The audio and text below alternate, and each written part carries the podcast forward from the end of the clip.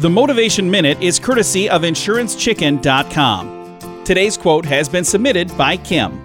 Farrah Gray said, Build your own dreams, or someone else will hire you to build theirs. This is an excellent quote.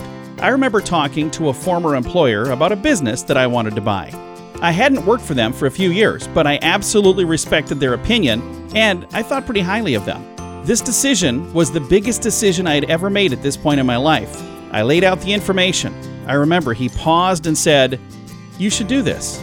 Or I can buy it and you can work for me again. Then he smiled and said, I think you're ready to do this. Now, over a decade later, I'm really glad I took his advice. This has been today's Motivation Minute, courtesy of InsuranceChicken.com. They're known for insurance quotes. I'm John Small. Thanks for listening.